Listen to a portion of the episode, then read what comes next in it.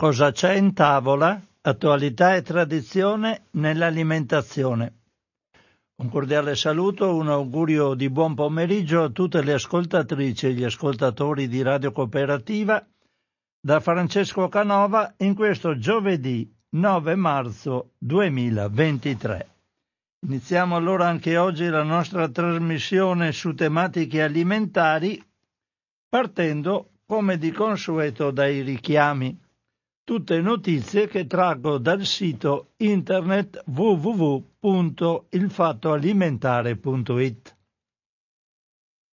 Un primo richiamo è del 23 febbraio 2023 eh, continuano gli strascichi della morte per shock anafilattico di una giovane allergica dopo aver mangiato un tiramisù vegano con latte non dichiarato. Ora il Ministero della Salute ha segnalato il richiamo precauzionale da parte del produttore di 12 dolci tra banana bread, brownie, cake, carrot cake cheesecake, cookie, mousse, savoiardi e tiramisù a marchio Mascherpa per la sospetta presenza di allergeni non dichiarati in etichetta. Sono interessati tutti i lotti e tutte le scadenze dei seguenti prodotti. Io qua mh, mm, non li leggo perché sono veramente una marea. Quindi eh, sappiate che i prodotti a marchio Mascarpa possono avere problemi. L'unica cosa che posso dire è questo perché sono tanti mousse, cookie, cheesecake, tiramisù, savoiardi, di tutto e di più. Sono moltissimi. Chiudo con questa notizia e vado alla successiva. Sempre dello stesso giorno c'è il richiamo di uno yogurt il Ministero della Salute e i supermercati Deco e Carrefour hanno segnalato il richiamo da parte del produttore dello yogurt Kir Parmalat con probiotici e vitamina D ai gusti pappa reale, fragola e albicocca e miele per la fragilità del collo dei vasetti di vetro. La scadenza di questo prodotto è il 29 marzo 2023, comunque è una problematica legata al uh, contenitore, quindi fragilità del collo dei vasetti di vetro di questi yogurt Kir Parmalat con probiotici e vitamina D a gusti vari. Passiamo poi ad un richiamo del 28 febbraio 2023 Questo riguarda un prosciutto cotto. Il Ministero della Salute ha segnalato il richiamo da parte del produttore di un altro lotto di prosciutto cotto alta qualità venduto con i marchi La Bottega del Gusto di Eurospin il mercato di Carrefour e sapori genuini di Ins Mercato. Questo a presenza di soia non dichiarata in etichetta. I termini minimi di conservazione sono tranci circa da 750 grammi, termine minimo di conservazione sono per sapori genuini che è quello dell'Ins Mercato 9 aprile 2023. Il mercato, cioè quello di Carrefour, 24 aprile 23 e la botte... Eh, scusate, scusate, torno indietro. 9 aprile 23 sapori genuini, quindi quello di Ins Mercato. L'11 4 23 quello Il Mercato di Carrefour e 24 aprile 23 la bottega del gusto di Eurospin. Prosciutto cotto alta qualità venduto appunto con questi marchi. Andiamo a vedere poi un richiamo del 3 marzo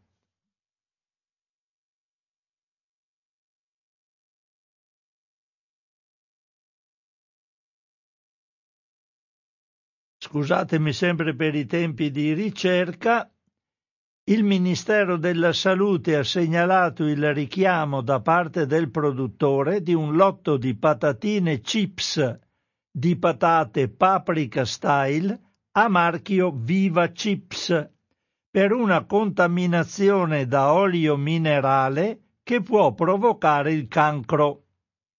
Questo è il contenuto dell'avviso. Quindi attenti a questo lotto di patatine chips di patate paprika style a marchio Viva Chips per questa pericolosa contaminazione.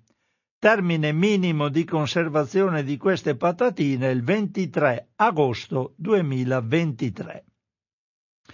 Poi invece abbiamo Natura Sì ha diffuso il richiamo precauzionale di un lotto di fagioli al fiasco a proprio marchio, quindi a marchio Natura Sì, per la possibile presenza di frammenti di vetro.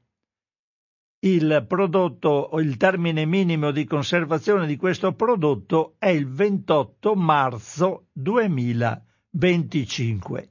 Fa- lotto di fagioli al fiasco a marchio Natura Sì. Poi abbiamo alcuni chips di verdure, se non ricordo male, in data 6 marzo 2023.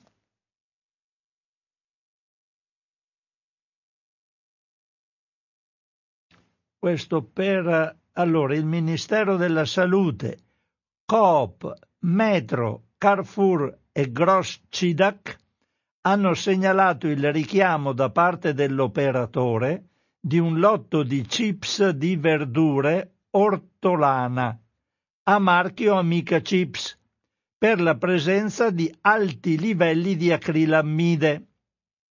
Termine minimo di conservazione 25 marzo 2023. Poi abbiamo alla fine l'ultimo richiamo, che è sempre del 6 marzo 2023, un richiamo che riguarda Lidl, il Ministero della Salute ha segnalato il richiamo da parte del produttore di due lotti di salametto tipo Milano a marchio Salumeo di Lidl per la presenza di salmonella. La data di scadenza di questo prodotto è il 12 aprile 2023 quindi salametto tipo Milano a marchio Salumeo di Lidl, richiamato per presenza di salmonella. Fine del discorso e dei richiami. Vado a riprendere un argomento che avevo tralasciato di trattare 15 giorni fa, che era quello legato al, agli alimenti che, che cosa si mangia nelle zone dove si vive più a lungo. Questa notizia devo andarla a prendere in un sito diverso da quello che sto consultando, che è quello del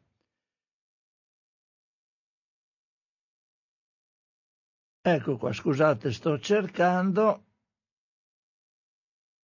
devo andare sul sito dell'Indipendente Online nel settore consumo critico.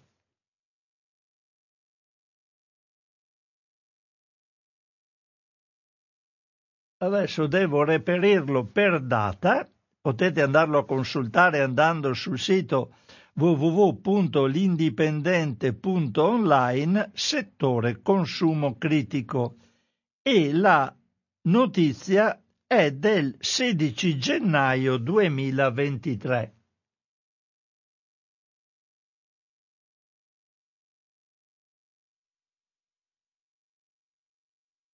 L'estensore di questo articolo deve essere sempre il solito Giampaolo Usai, che è il giornalista, l'estensore degli articoli dell'Indipendente Online che si interessa di questi argomenti. Dice Usai, ci sono aree del mondo in cui la concentrazione di centenari e pluricentenari è certamente sopra, è nettamente sopra la media. Si chiamano zone blu o in inglese blue zones e vengono studiate da anni dai ricercatori per riuscire a capire se vi siano dei tratti comuni e delle caratteristiche specifiche nella dieta e nello stile di vita di queste persone, oltre alla genetica, che determinano la longevità e il vivere in buona salute senza malattie. A coniare il termine zona blu sono stati i suoi due scopritori, il demografo belga Michael Poulain, Michel Poulain sarà, ricercatore dell'Università di Tallinn in Estonia, e l'epidemiologo sardo Gianni Pess dell'Università di Sassari. Dopo attente verifiche ed indagini, nel 2000, nel 2000 Poulen e Pess identificarono alcuni villaggi nell'area montuosa dell'Ogliastra in cui viveva un numero di centenari decisamente superiore alla media. Per segnare quest'area sulla cartina, Poulen e Pes usarono un pennarello blu. Da qui derivò il nome di questa e altre zone speciali del mondo. Ad oggi, secondo Poulen, le zone blu che corrispondono ai criteri della ricerca scientifica sull'invecchiamento sono quattro. L'Ogliastra Barbagia, due aree regionali e prevalentemente montuose della Sardegna, l'isola di Icaria in Grecia, l'arcipelago di isole di Okinawa in Giappone e la penisola di Nicoya in Costa Rica. C'è poi il caso di Loma Linda in California, dove vive una comunità cristiana degli avventisti del settimo giorno che Poulen non riconosce però come zona blu in senso stretto. Cosa c'è di speciale nelle zone blu? A Villa Grande Strisaili, un paesino di 3.000 anime nell'Ogliastra in Sardegna, i ricercatori hanno registrato 47 centenari in una popolazione di circa 3.000 abitanti.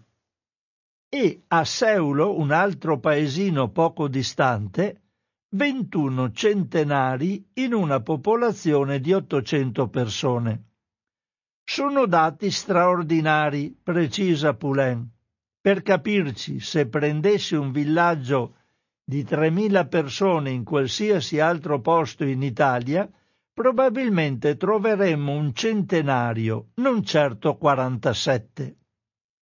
In più, oltre a questo che è già di per sé stupefacente, abbiamo riscontrato che in questi due villaggi non esiste differenza di longevità tra i due sessi, ovvero il cosiddetto gender gap demografico perché gli uomini vivono tanto quanto le donne, mentre in qualsiasi altro, altro angolo del pianeta l'uomo vive mediamente meno della donna.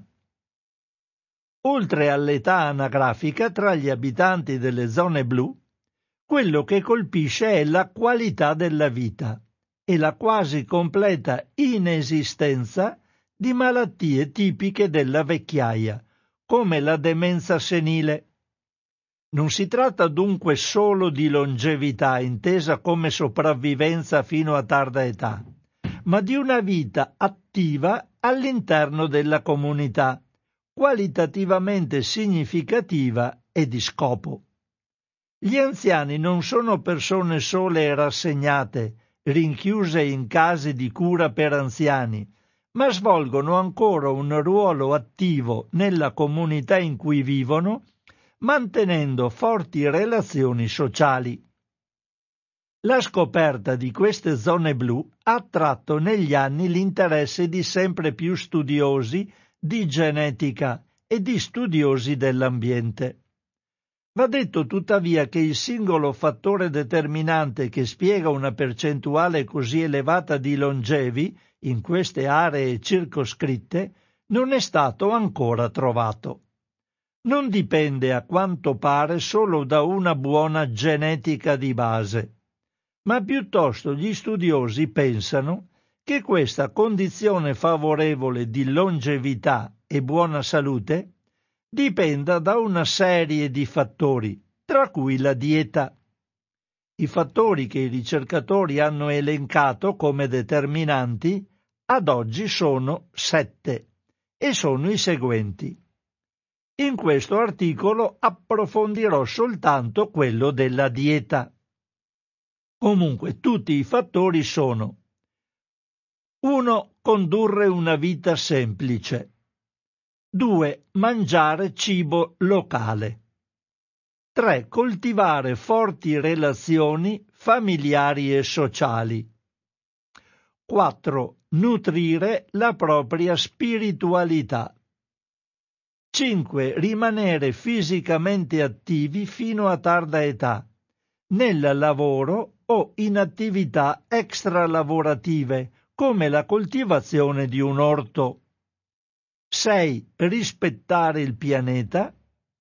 7. Avere sempre uno scopo di vita. Forte senso di appartenenza alla comunità. Curare e tramandare lavori, usi e costumi del luogo, eccetera. Arriviamo dunque al fulcro della questione. Cosa mangiano questi allegri centenari? Ci può essere un vantaggio e un segreto di lunga vita nel loro modello di alimentazione? Alcune caratteristiche alimentari di base rintracciate dai ricercatori, nonostante la lontananza geografica delle zone blu fra di loro, sono una dieta prevalentemente vegetale, basata soprattutto su prodotti locali, stagionali e spesso coltivati da sé. Le verdure sono l'alimento presente ad ogni pasto e in abbondanza. Non si tratta quindi di uno striminzito contorno. 2. Il consumo quasi quotidiano di legumi. 3. Consumo quotidiano di proteine di origine animale, ma in quantità moderate. Uova, formaggi, carne e pesce. Minimo consumo di zuccheri aggiunti. I dolci si mangiano solo in occasione delle feste annuali, come il Carnevale, Natale o nelle ricorrenze come matrimoni, eccetera. Dieta moderata nelle quantità di cibo in generale. Nell'entroterra sardo gli anziani sono abituati a una cena leggera all'imbrunire, mentre ad Okinawa in Giappone è ancora diffuso il detto Hara Aruchi Blu Bu, che significa mangia fino a riempire otto parti su dieci dello stomaco e non oltre, quindi restare sempre con un po' di fame.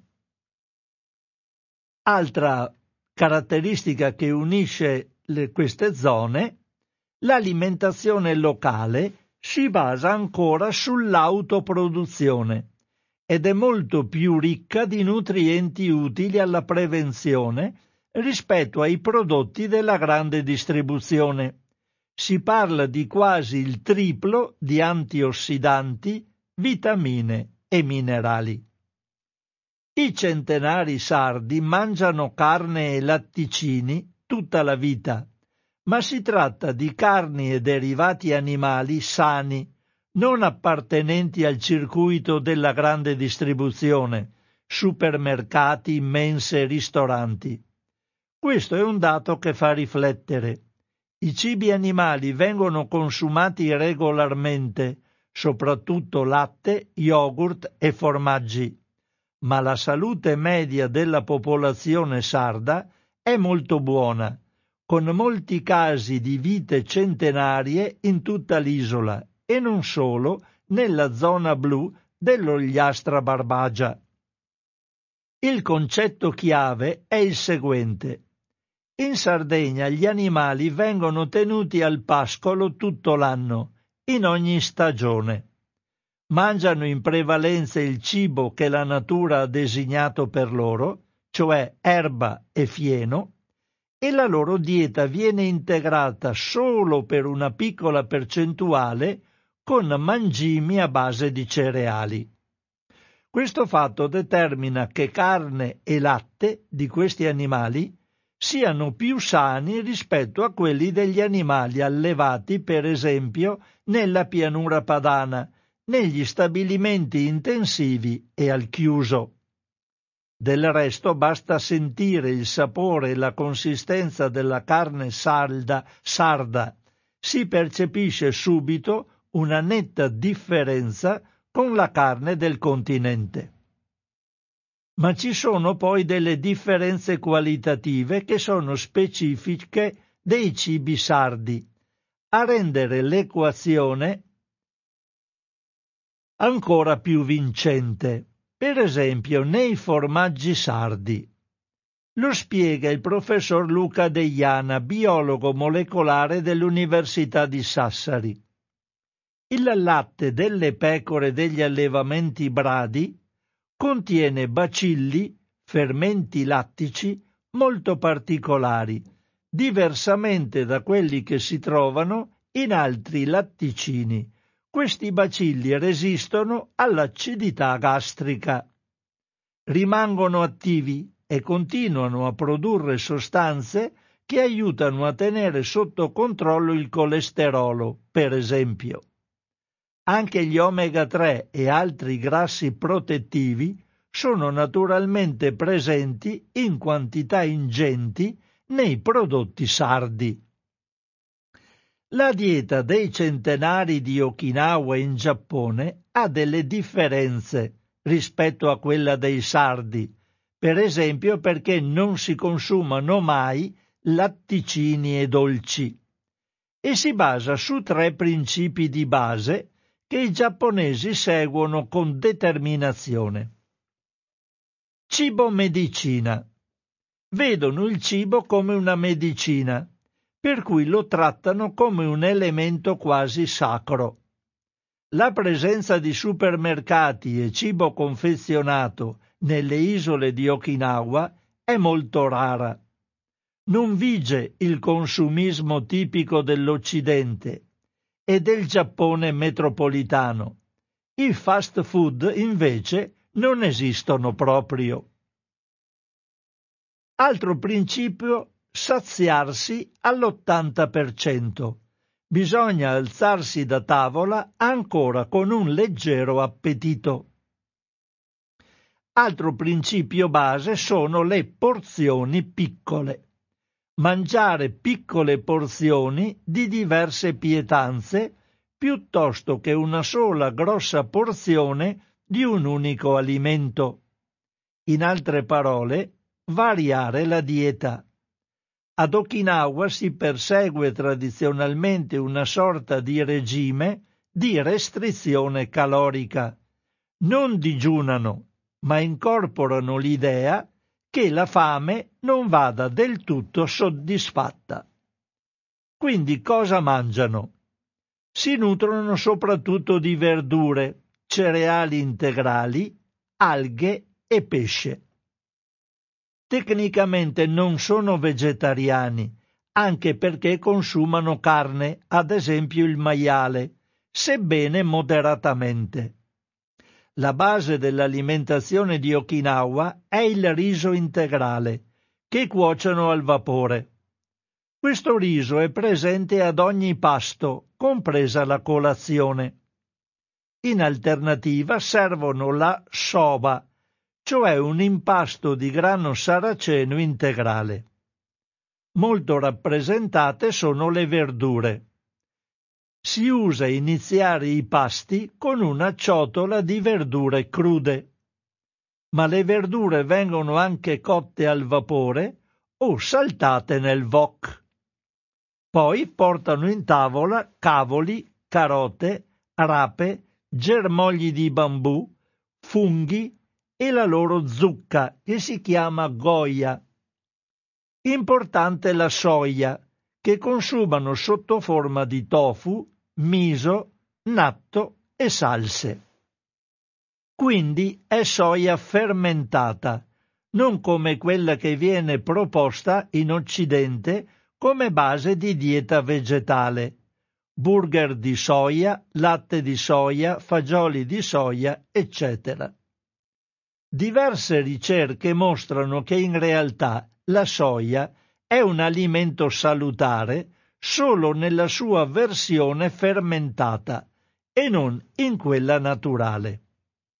Importante anche il pesce e i frutti di mare, che compaiono nei piatti 3-4 volte alla settimana. Si usano molto le alghe, entrano nelle zuppe, si intingono nelle salse, si fanno saltare e insaporiscono il pesce. Infine, rispetto a noi, non esiste l'abitudine di assumere latte e latticini. Anche i dolci sono ridotti al minimo. E persino la frutta si coltiva poco ed è considerato un cibo quasi di lusso. La bevanda di gran lunga più popolare è il tè verde, anche ai pasti. Tutte le zone blu del mondo che i ricercatori hanno finora individuato, non si esclude che ce ne siano altre ancora da scoprire, sono aree caratterizzate da un forte isolamento geografico. Ed è proprio questo aspetto geografico che consente loro di mantenere un, un evidente vantaggio genetico di popolazione. Le persone che vivono in isole o luoghi geograficamente comunque isolati tendono infatti a scegliere più spesso un partner di vita che è del proprio territorio. Ed ecco come la genetica di base viene tramandata di generazione in generazione, senza troppe alterazioni e variazioni. È innegabile che vi sia questo fattore genetico a dare il suo contributo nell'equazione complessiva, ma gli studiosi dicono che non si tratta del fattore predominante. Pensano invece che tutti gli altri fattori che compongono lo stile di vita e l'ambiente in cui vivono i centenari siano ancora più impattanti per longevità e salute. Si parla in questo caso di epigenetica, non di genetica. L'epigenetica è una branca della biologia che studia come l'età e l'esposizione a fattori ambientali, tra cui agenti fisici e chimici, dieta, attività fisica, possano modificare l'espressione dei geni pur senza modificare il DNA. In pratica, i fattori ambientali fanno mutare soltanto il comportamento dei nostri geni, ma non ne alterano la sequenza di base presente nel DNA. Può sembrare un concetto molto complesso, di primo acchito. In realtà è molto semplice e affascinante. Ogni persona dunque, oltre ad avere la propria genetica, che non muta mai nel corso della vita, possiede anche una propria epigenetica, che invece si modifica di continuo nel corso della vita ed è anch'essa trasmissibile ai propri figli, al pari della genetica. Un esempio per far capire la differenza tra genetica ed epigenetica è il noto caso dei gemelli monozigoti, che gli studiosi da sempre propongono come spiegazione dell'epigenetica. È risaputo che i gemelli monozigoti hanno lo stesso patrimonio genetico, ovvero il loro DNA contiene le stesse informazioni. Non a caso si parla anche di gemelli identici. Vi siete mai chiesti per quale motivo due gemelli homo monozigoti, pur condividendo gli stessi geni, tendono nel tempo a differenziarsi sempre di più? Subentrano differenze sotto tanti aspetti, fisico, caratteriale, intellettuale, degli ideali, eccetera. La risposta sta proprio nell'epigenetica. Se i due gemelli, ad esempio, per motivi di studio o di lavoro, da grandi si trasferiscono in due città o paesi diversi, le differenze tendono ad accentuarsi per l'effetto che i due ambienti hanno su di loro. Per tutte queste ragioni tra i due gemelli monozigoti può capitare che uno dei due sviluppi una patologia e l'altro no. Allo stesso modo si è visto che in coppie di gemelli dove uno fuma e l'altro no, uno vive in climi caldi e l'altro no, può determinare grandi differenze sullo stato di salute e sulla longevità. Pur avendo la stessa informazione genetica, dunque, non è detto che questa si esprima allo stesso modo in entrambi. Questo è il concetto di epigenetica. Ritornando ai nostri centenari delle zone blu, quindi, la loro genetica certamente conta, ma più di essa conta il loro stile di vita e l'ambiente fisico-climatico in cui vivono. La lezione che possiamo imparare. La longevità e il buono stato di salute di chi vive nelle zone blu sono dovuti non solo a dei buoni geni, ma anche ad abitudini e comportamenti più salutari. Abbiamo visto la loro dieta e capito che è moderata e con pochi eccessi. Un'abitudine che accomuna diversi gruppi di centenari è l'assunzione dei pasti principali e degli eventuali spuntini in un arco di dodici ore, per beneficiare di altrettante ore di digiuno notturno, che grazie al periodo di riposo dell'organismo consente di rigenerare dall'interno e di riparare le cellule danneggiate, eliminando quelle ormai non più funzionali. Questo è ciò che gli studiosi chiamano digiuno intermittente e che oggi viene proposto da diversi medici e nutrizionisti. La rete sociale è solida e culturalmente non è considerato accettabile il ricovero degli anziani nelle case di riposo. La convinzione infatti è che debbano essere la famiglia e la comunità a prendersi cura di loro. Energia, grinta, tenacia, coraggio, resilienza sono qualità che possiamo trovare quotidianamente nei centenari, ma talvolta anche negli anziani che vivono accanto a noi. È bene quindi tornare a guardarli come pienamente vivi, con pari diritti e pari dignità. Ecco una, un articolo di Giampaolo Usai che potete trovare, come vi ho detto, se andate sul sito l'indipendente.online nel settore consumo critico, lo trovate in data 16 gennaio 2023. Era comprensivo di un mucchio di cosette che mi interessava condividere con voi. Avevo promesso l'altra volta non ero riuscito a leggerlo perché avevo letto altre cose, ma mi ero segnato di prenderlo in considerazione questa volta. Allora, adesso passo ad altre cosette. Altra cosa, visto che sono sul sito dell'Indipendente online e nel settore consumo critico, vado a leggervi qualcosa sul prosciutto cotto. Anche questo è un articolo che mi ha un po' sollecitato la curiosità e se come ho detto andate su questo sito lo trovate in data 28 febbraio 2023. Vediamo se afferma sempre di Usai, sì, di Giampaolo Usai è sempre lui,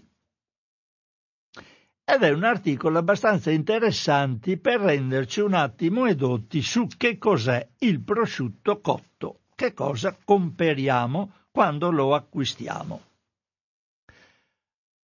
Fra tutti i salumi, il prosciutto cotto è il più amato dagli italiani e il consumo medio pro capite è di 4 kg all'anno.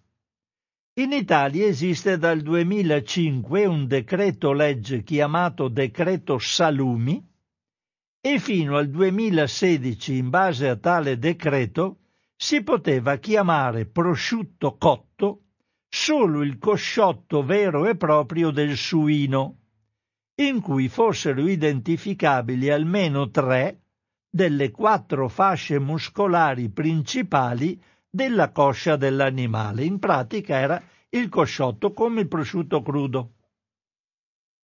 Dal 2016 in poi, invece, con una modifica di legge al decreto Salumi, si possono chiamare prosciutto cotto anche quei prodotti venduti sotto forma di cubotti rettangolari e a cubetti.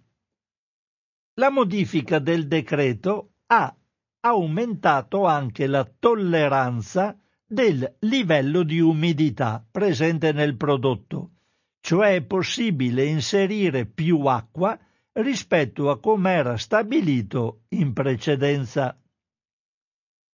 Ma se si aggiunge più acqua si perde il sapore della carne, che in quantità cala. Allora come si fa a far sentire il sapore al consumatore? È tutta questione di chimica. Secondo i regolamenti di legge in Italia esistono in commercio tre tipi diversi di prosciutto cotto. Quello di alta qualità, presente il 35, cioè presente il 15-20% massimo di salamoia la salamoia è data da acqua, sale, zucchero, spezie, antiossidante e conservante, di solito nitrito di sodio. Poi c'è il prosciutto cotto scelto e poi il prosciutto cotto normale. Il prosciutto cotto normale presenta una salamoia che va in quantità dal 60 al 70 75% del prodotto. Si aggiunge così tanta acqua, diminuendo la quantità di carne per fare un prodotto più economico. Come si evince dalle caratteristiche di tecnologia alimentare del prodotto, nel prosciutto cotto semplice o normale, per trattenere l'acqua aggiunta e per dare sapore e consistenza, che ricordi la vera carne, sarà necessario l'impiego di sostanze chimiche apposite, addensanti, amidi, carragenine, aromi, fecola di patate, coloranti, esaltatori di sapidità, fosfati, zucchero, polveri proteiche animali. Il prosciutto cotto nat- normale e quello scelto sono il prodotto della modifica attuata al decreto Salumi nel 2016 e sono a tutti gli effetti considerati dagli esperti di tecnologie alimentari e di nutrizione un prodotto ricomposto. Non si tratta di una vera coscia di suino cotta, bensì di una preparazione specifica a base di vari ingredienti diversi che poi viene cotta in forno e simula a vista e anche a livello di gusto il vero prosciutto cotto, anche se da un punto di vista prettamente legale e normativo, questa preparazione è considerata vero prosciutto cotto dal 2016 in poi. Quindi capite bene, è una specie di assemblaggio. Buttano dentro un po' di carne, una quantità enorme di acqua e poi con altre aggiunte fanno in modo da avere un risultato simile al prosciutto cotto. Cioè è vero prosciutto cotto, ma come avete capito non certo quello della coscia del suino.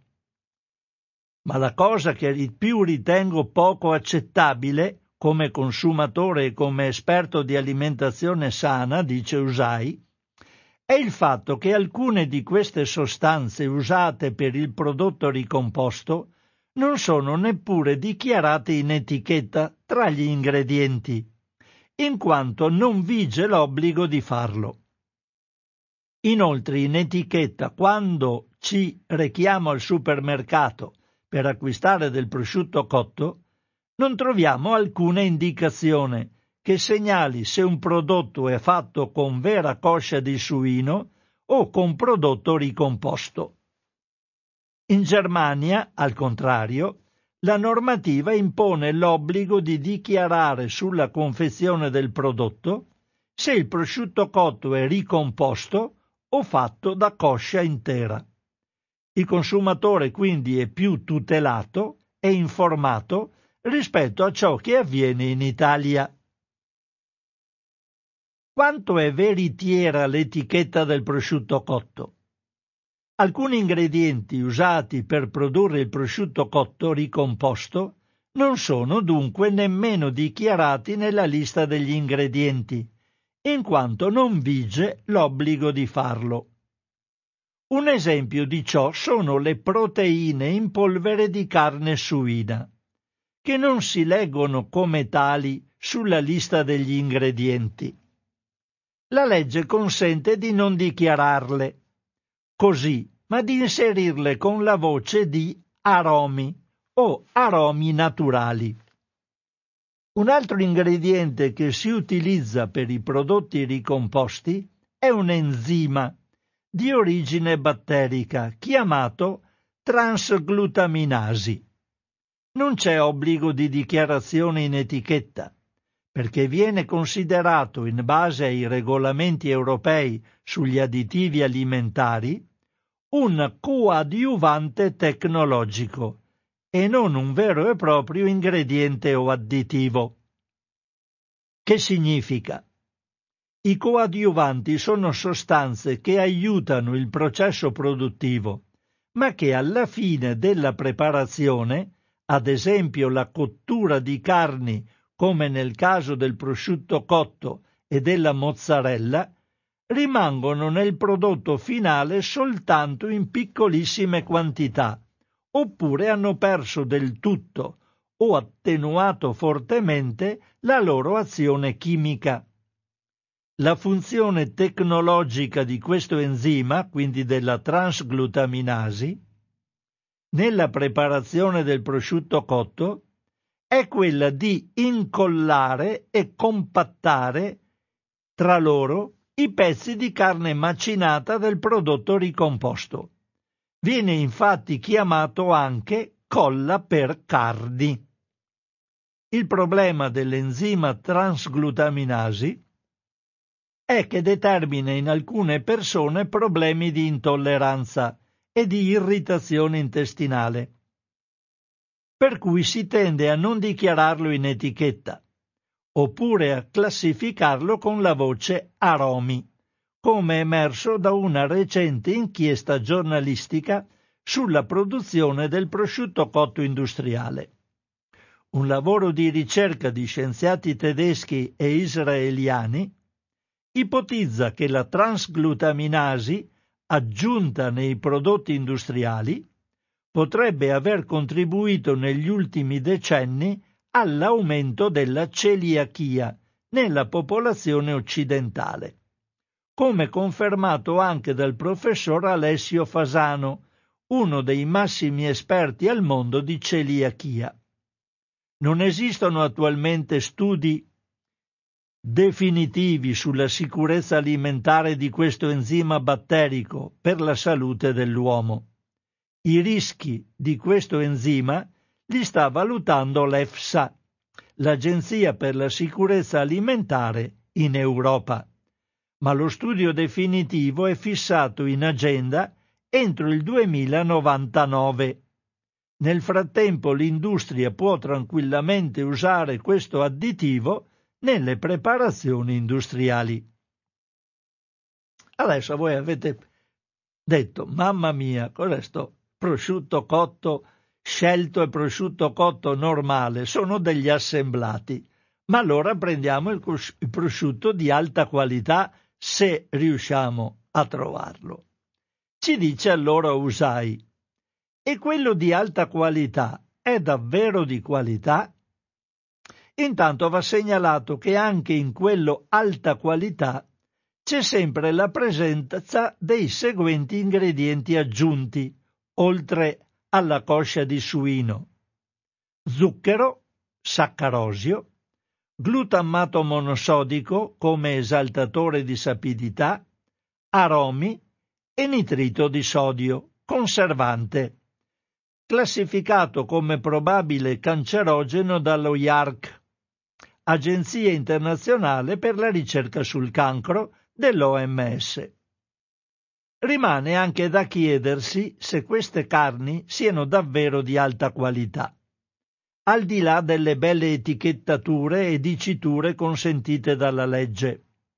Sono animali allevate, allevati bene e con mangimi sani?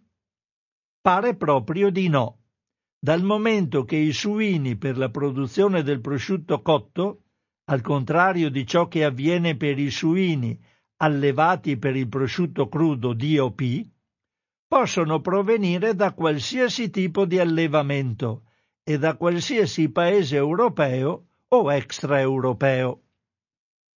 Si tratta di allevamenti intensivi ovviamente, sulla cui qualità della carne poco sappiamo e poco possiamo sperare, come avviene per qualsiasi altro allevamento animale intensivo, polli, bovini, mucche da latte, eccetera. Pertanto definire questo prodotto come di alta qualità è a mio avviso più una bella e consolante etichettatura che un criterio di qualità oggettiva del prodotto. E questo è quanto pensa Giampaolo Usai del prosciutto cotto. Ho messo questi due articoli prima per come mangiano i centenari e co- poi come mangiamo noi, che centenari forse non arriveremo. Sono le 12.51, intanto attivo la linea telefonica. Dopo aver letto questi due articoletti ho dato qualche piccola informazione su tematiche diverse in ambito alimentare, se ci sono telefonate fa, chiamate il numero 049 880 9020, altrimenti io vi parlo di obesità e come difendersi dagli obesogeni. Anche qua c'è un bel discorso da farsi, devo cambiare però completamente settore, devo ritornare sul mio settore del fatto alimentare.it, dal quale di solito traggo tutti i miei articoli. Ma siccome ne trovo parecchi sul fatto sull'indipendente online a firma di Usai sul settore consumo critico, ogni tanto me li vado a leggere e poi li propongo anche a voi. A proposito, c'è un bel numero de Il Salvagente, quello del marzo 2023, che a pagina, vediamo se lo trovo in fretta, Permettetemi questa ricerca in tempo reale ed è un articoletto sul Prosecco e sul Franciacorta. È un articolo dal Salvagente a pagina 20 che ci dice Prosecco e Franciacorta le battaglie antichimica. Sono due tra gli esempi più eclatanti di come il successo di un vino abbia portato benessere economico e nubi maleodoranti e pericolose. In Lombardia la soluzione è stata abbandonare i fitofarmaci, in Veneto è cambiato molto poco. E qui possiamo avere qualche ascoltatore che ci dà qualche idea dopo, casomai. Anzi, quasi quasi mi leggo questo articolo qua, visto che ho aperto il salvagente alla pagina debita. L'Italia è il secondo paese europeo per quantità di pesticidi utilizzati e all'interno del nostro territorio ci sono aree in cui, in cui il problema è ancora più sentito zone in cui negli anni le popolazioni locali sono scese in strada per protestare e chiedere l'eliminazione dei fitofarmaci dalle campagne vicine alle loro abitazioni. Uno di questi è il territorio di produzione del Prosecco, il vino italiano protagonista di un boom di vendite a livello internazionale negli ultimi anni esplosione commerciale che ha comportato un dilagare delle vigne e la nascita di un comitato di cittadini che nel 2021, dopo una lunga battaglia, aveva ottenuto la possibilità di indire un referendum per bandire la chimica dai terreni di Conegliano Veneto, Treviso, zona di massima produzione del prosecco DOCG Conegliano Valdobbiadene. Dopo una serie di ricorsi da parte dei consorzi di zona, infatti, il Consiglio di Stato aveva dato l'ok per il referendum. Ma nel 2022 il Comitato locale, d'accordo con il Comune, ha deciso di revocare la consultazione popolare per avviare insieme al Consorzio un percorso che porterà alla nascita del biodistretto Conegliano Valdobbiadene. Nel frattempo però la situazione non è ancora del tutto tranquillizzante. Secondo la relazione di Marco Sorellana, commissario speciale ONU, Orellana sarà, commissario speciale ONU sui diritti umani e sostanze e rifiuti tossici, a margine del viaggio ispettivo svolto in Italia nel dicembre 2021, mentre secondo i dati forniti la vendita di pesticidi in Italia ha subito una decrescita nell'ultimo decennio, è stato individuato un significativo incremento nel volume dei pesticidi usati in Veneto, particolarmente nelle aree dove viene coltivato il vino prosecco. Quest'area è uno dei principali consumatori di pesticidi per ettaro in Italia, con l'utilizzo dell'equivalente di un metro cubo per, per abitante all'anno. Anche Gabriele Mion, presidente del comitato Colli Puri, mantiene un atteggiamento critico. La narrazione che gli organi ufficiali, come i consorzi e lo stesso governatore Zaia, continuano a chiamarlo governatore, insomma, presidente della regione Zaia, fanno, secondo cui il problema è quasi risolto, non è reale. Con l'introduzione dell'ultimo protocollo, il consorzio DOCG ha eliminato alcuni pesticidi, tra cui il glifosato, ma tanti altri continuano ad essere ammessi. Nella sostanza non è cambiato molto. Con l'aggravante, aggiunge Mion, che ogni vigneto ora espone il cartello con il simbolo dell'ape, come fossero territori protetti eh, il non plus ultra, diciamo, della, del, dell'ambiente protetto. Torno all'articolo. Il presidente del comitato Colli Puri fa riferimento al sistema di qualità nazionale produzione integrata, già criticato dal salvagente, perché nel disciplinare per ottenerlo consente proprio l'uso di un nicotinoide, sostanza che uccide le api stesse.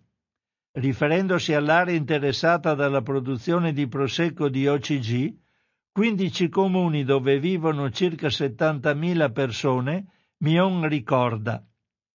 Negli ultimi anni il settore viticolo si è espanso in maniera pazzesca.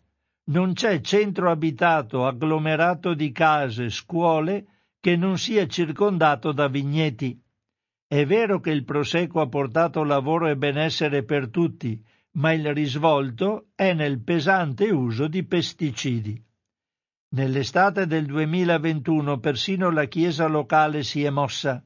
Dopo la denuncia di Don Maurizio Dassier, parroco di Campea, Miane e Pramaor, sull'atteggiamento predatorio del business del Prosecco, i parroci veneti hanno lanciato un nuovo allarme sulle conseguenze della proliferazione indiscriminata del Prosecco. A farlo è stata l'unità pastorale dell'abbazia, comprendente le parrocchie di Cison di Valmarino, Combai, Farrò, Follina, Miane, Campea, Premaor, Tovena e Valmareno, con una lettera ai fedeli e ribadita nelle omelie. I trattamenti sono tanti, continua Mion. Secondo calendario, da metà aprile fino a dopo agosto, ce n'è uno a settimana per ogni vigneto. Spruzzano a mano solo vicino alla strada, per il resto usano i macchinari. Le nuvole di pesticidi si liberano nell'aria e se il vento è sfavorevole arrivano dritti verso le case. Il problema non è solo la grande puzza, ma anche che si tratta in alcuni casi di prodotti tossici, interferenti endocrini.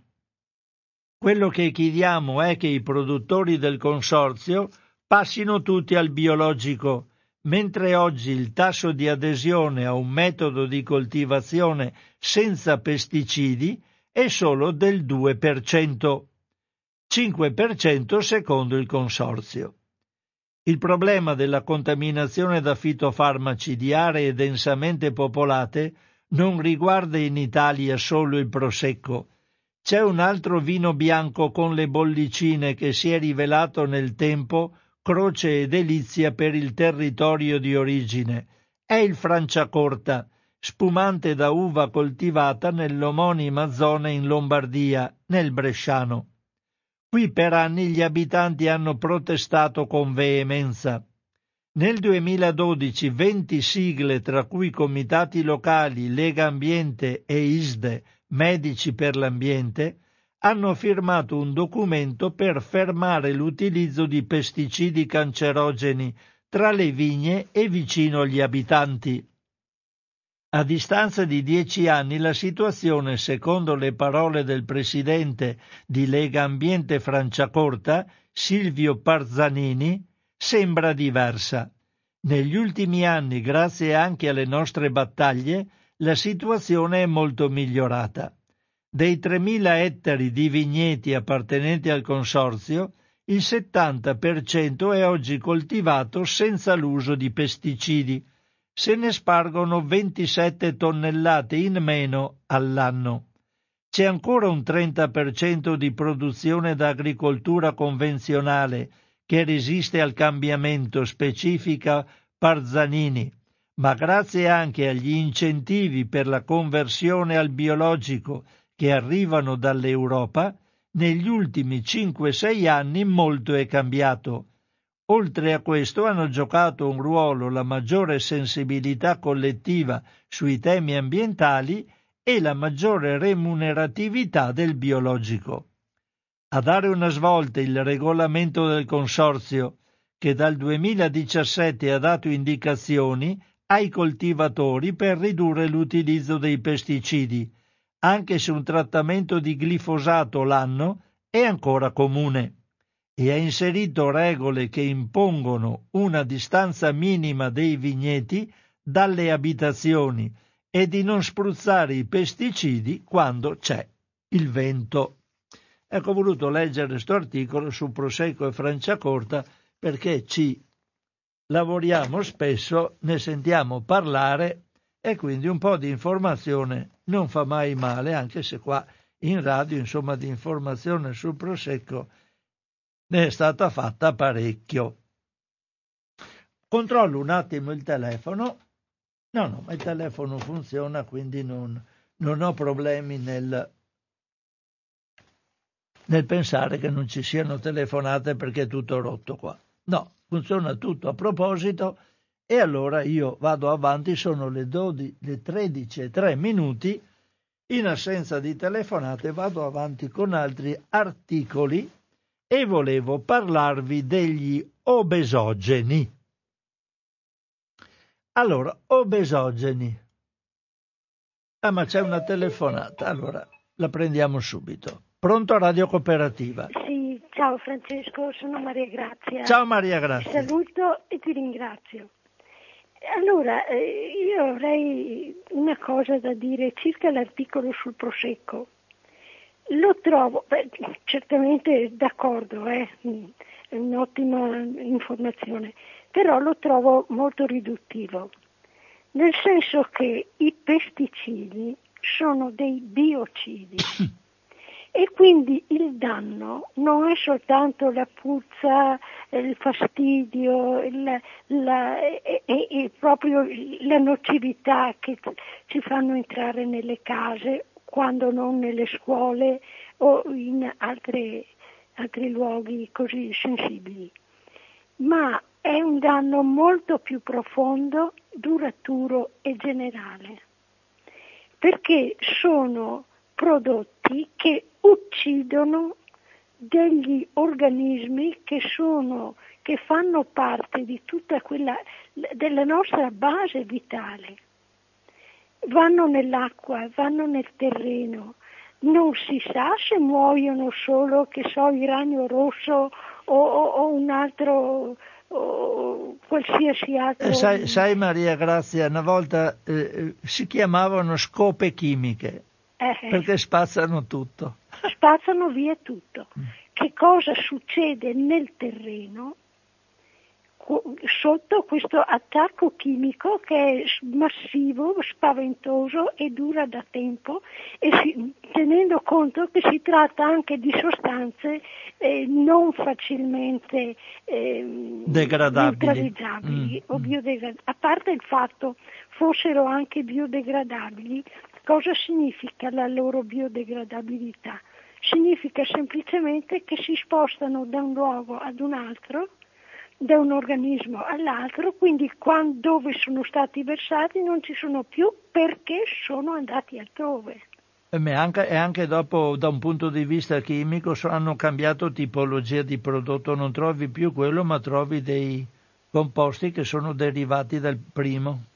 Non solo, Mm. Ma bisogna sapere che in natura, essendo tutto concatenato, c'è da vedere quali combinazioni possibili si, si verifichino nel terreno, nell'acqua, nell'aria, in tutti gli organismi viventi a partire dalla sostanza eh, come è stata eh, irrorata poi si incontra con altre sostanze in altre condizioni, ossigenazione, temperatura, presenza di interagenti e non si sa praticamente, non, noi non sappiamo alla lunga quale sia quale ne sia l'effetto.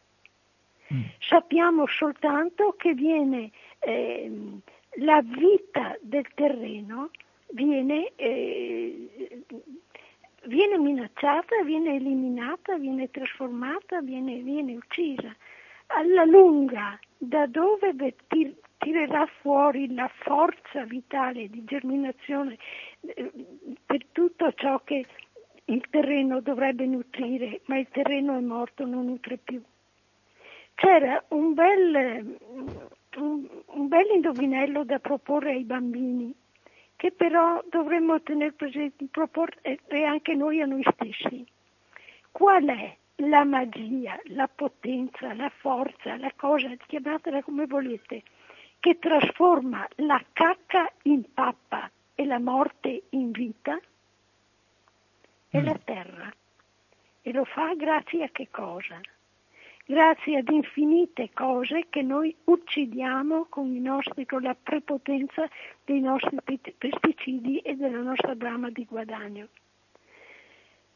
dico che dovrebbe essere fatta una ricerca molto molto seria. Non, dire approfondita è poco perché approfondiscono in tante direzioni sbagliate tanti nostri ricercatori, una ricerca seria che tenga conto dell'essenzialità per la vita.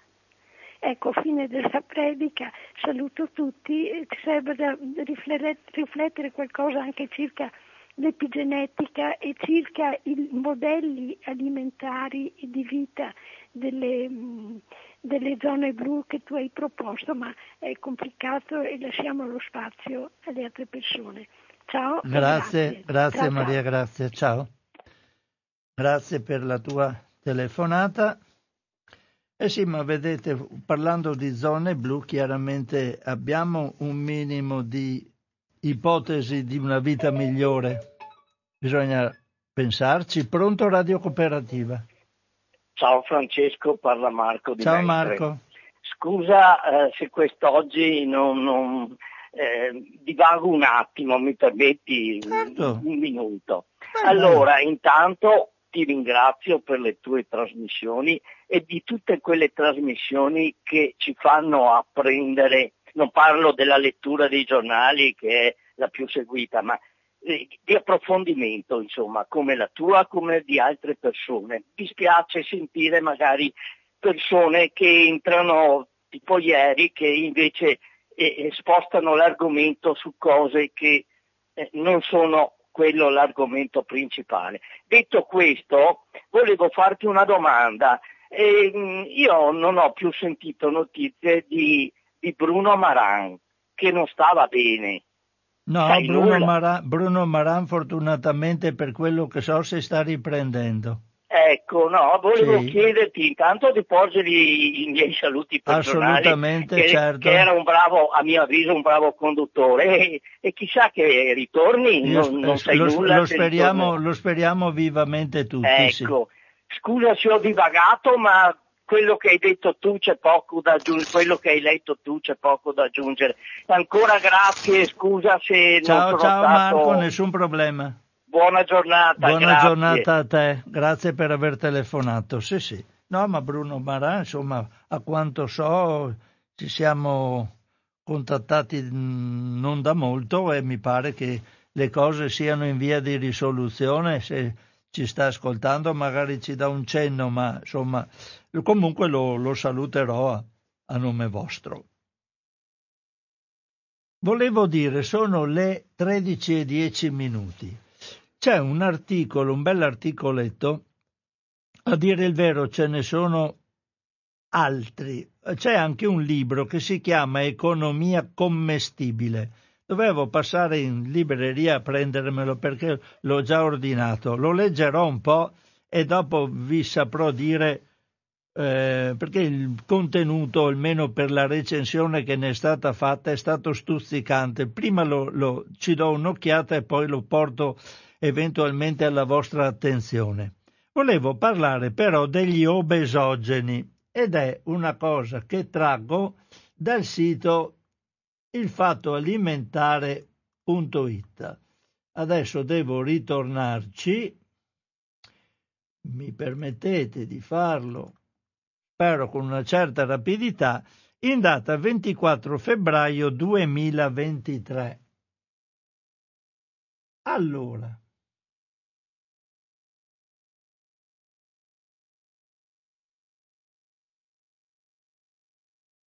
Eccolo qua.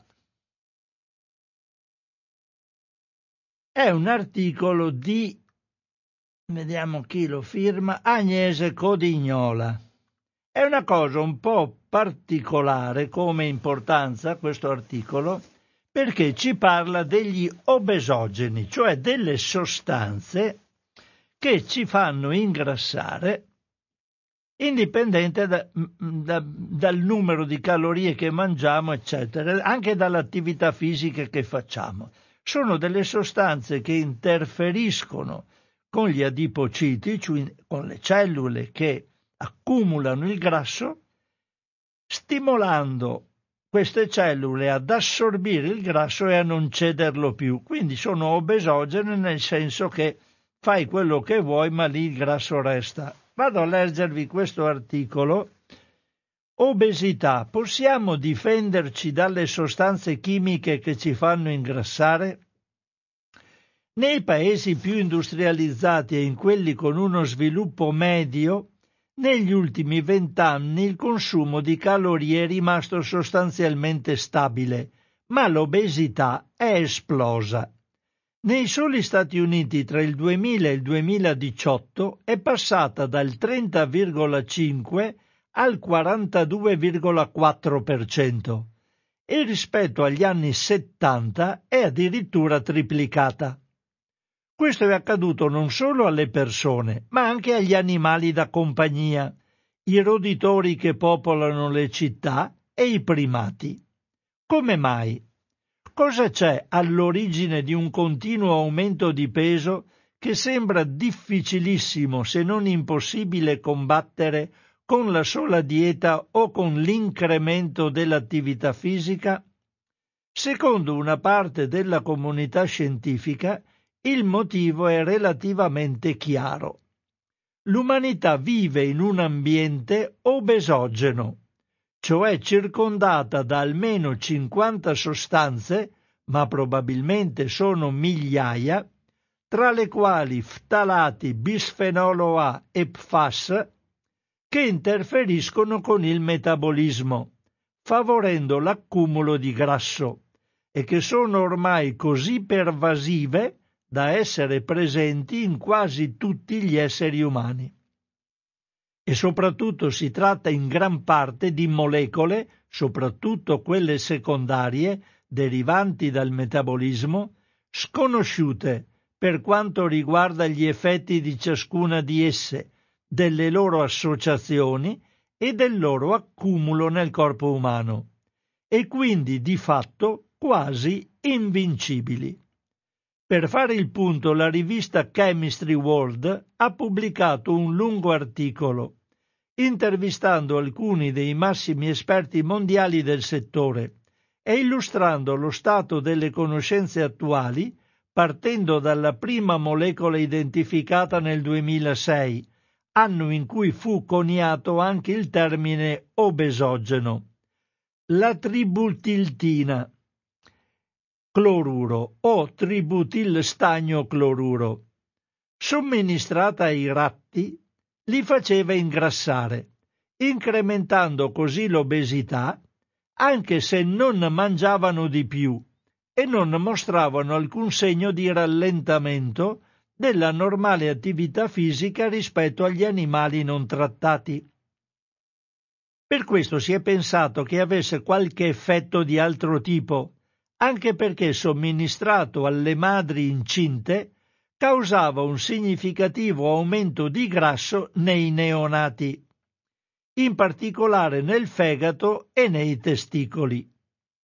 Da quel momento ci sono state decine di studi sui modelli animali che hanno messo in evidenza, per esempio, come un estrogeno sintetico, il dietilstilbestrolo, faccia la stessa cosa in gravidanza, o come gli animali mangino di più e accumulino grasso se esposti a DEHP, un oftalato usatissimo per conferire elasticità al PVC, per esempio nei contenitori per alimenti, nelle tappezzerie, nei cosmetici e nei giocattoli. Ricordo che il DEHP insieme ad un'altra sostanza simile ad esso, è molto presente nelle gomme da masticare, un piccolo inciso. Lo trovate se andate a guardare le gomme da masticare, guardate nell'etichettatura e c'è il DEHP.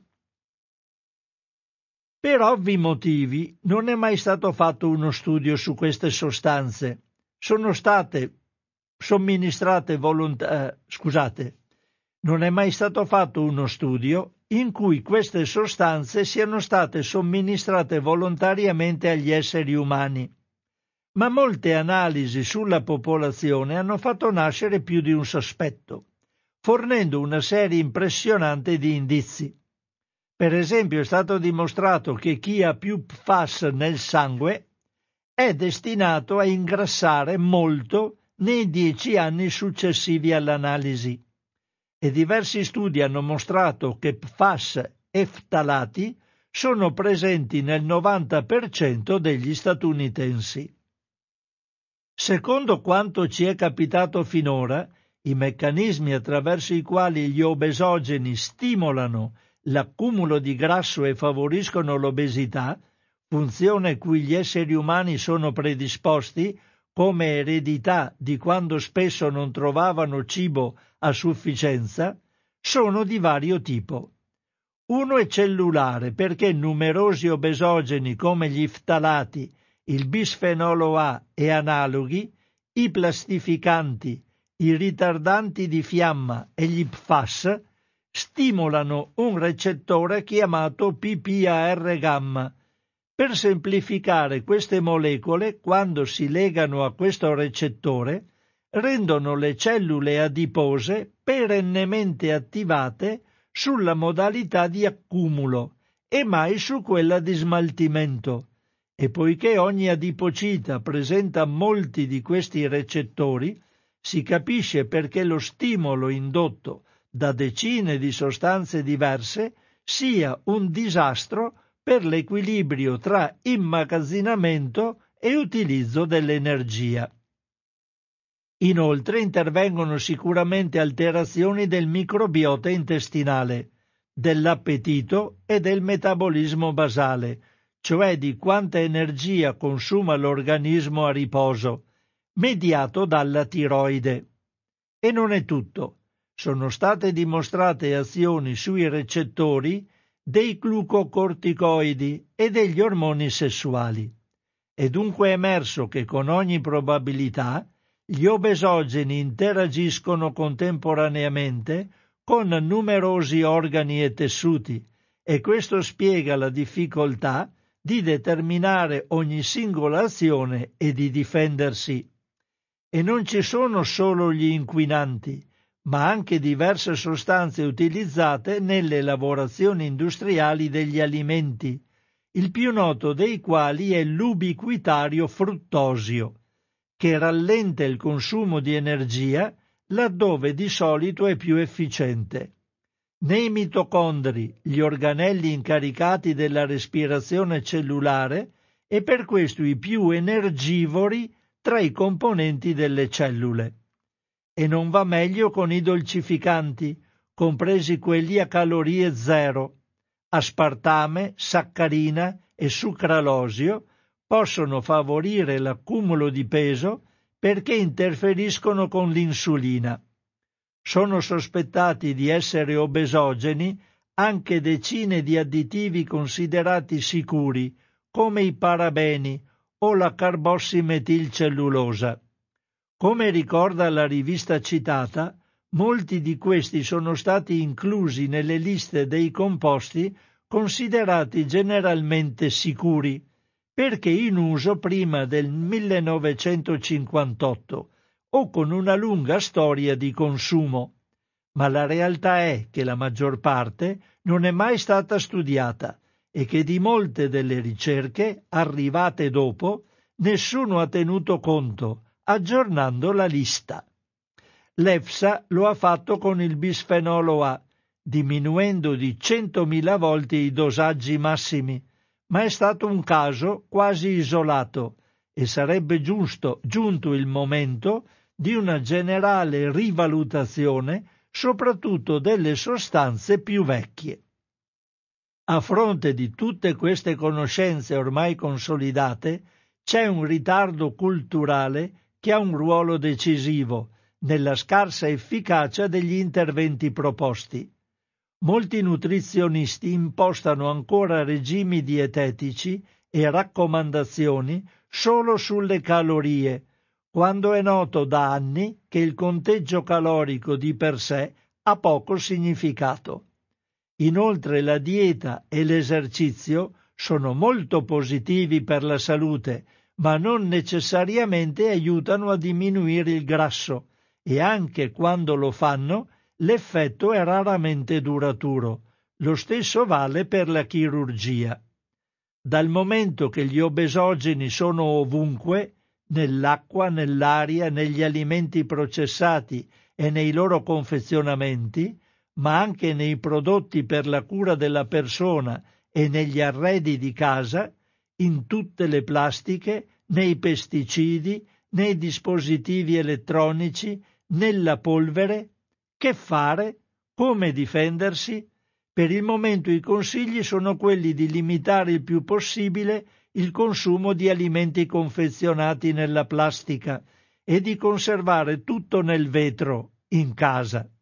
È poi fondamentale scaldare i cibi nel microonde sempre e comunque in contenitori non in plastica, anche quando sono teoricamente adatti, perché le plastiche contengono decine, se non centinaia di obesogeni, una parte dei quali è sempre rilasciata in risposta al calore. Inoltre andrebbero evitati anche gli alimenti in lattine rivestite che possono contenere bisfenolo. Infine il consiglio che li riassume è sempre lo stesso. Per difendersi dagli obesogeni, la strategia vincente è quella di acquistare alimenti sani, freschi e non processati, acquistati di volta in volta e cucinati a casa, e di leggere le etichette di tutti gli altri, avendo cura di evitare in generale la plastica e di controllare anche i cosmetici e i prodotti per la cura della persona. In attesa che arrivino studi e poi regolamenti più attenti alla salute di chi vive, non per scelta, immerso negli obesogeni. Ecco, ho letto anche questo articolo che spero possa essere utile almeno per il consiglio di mangiarsi cosa fresca, alimenti freschi non processati e qualora riscaldati in microonde riscaldarli sempre con contenitori di vetro e mai con contenitori di qualunque plastica possibile. Finita la trasmissione anche oggi, sono le 13.25, quindi la chiudo naturalmente qui perché non ho la possibilità di leggere altri articoli per la loro lunghezza e anche per la loro uh, complessità, insomma c'è bisogno di un tempo certamente superiore ai 5 minuti.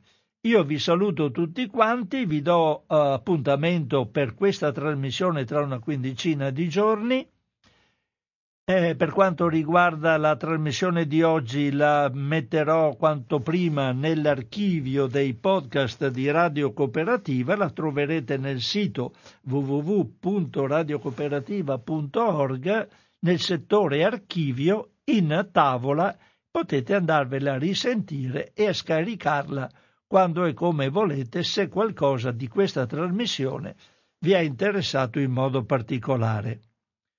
Eh, se siete nel sito di Radio Cooperativa, date una sbirciatina anche al settore che è relativo alle, modali- alle modalità di eh, versamento di contribuzione per Radio Cooperativa, se potete darci una mano eh, con qualche soldino tramite i metodi che sono presenti nel sito di Radio Cooperativa, sono tutti evidenziati dal conto corrente bancario al conto corrente postale o come dicevo prima bonifico oppure anche l'utilizzo di PayPal tramite direttamente dal computer per poter fare in modo che questa radio, pur piccolina, continui ad andare avanti come stiamo cercando di fare nel miglior modo possibile. Un cordiale saluto a tutti, una risentirci in una prossima occasione e un ciao da Francesco Canova.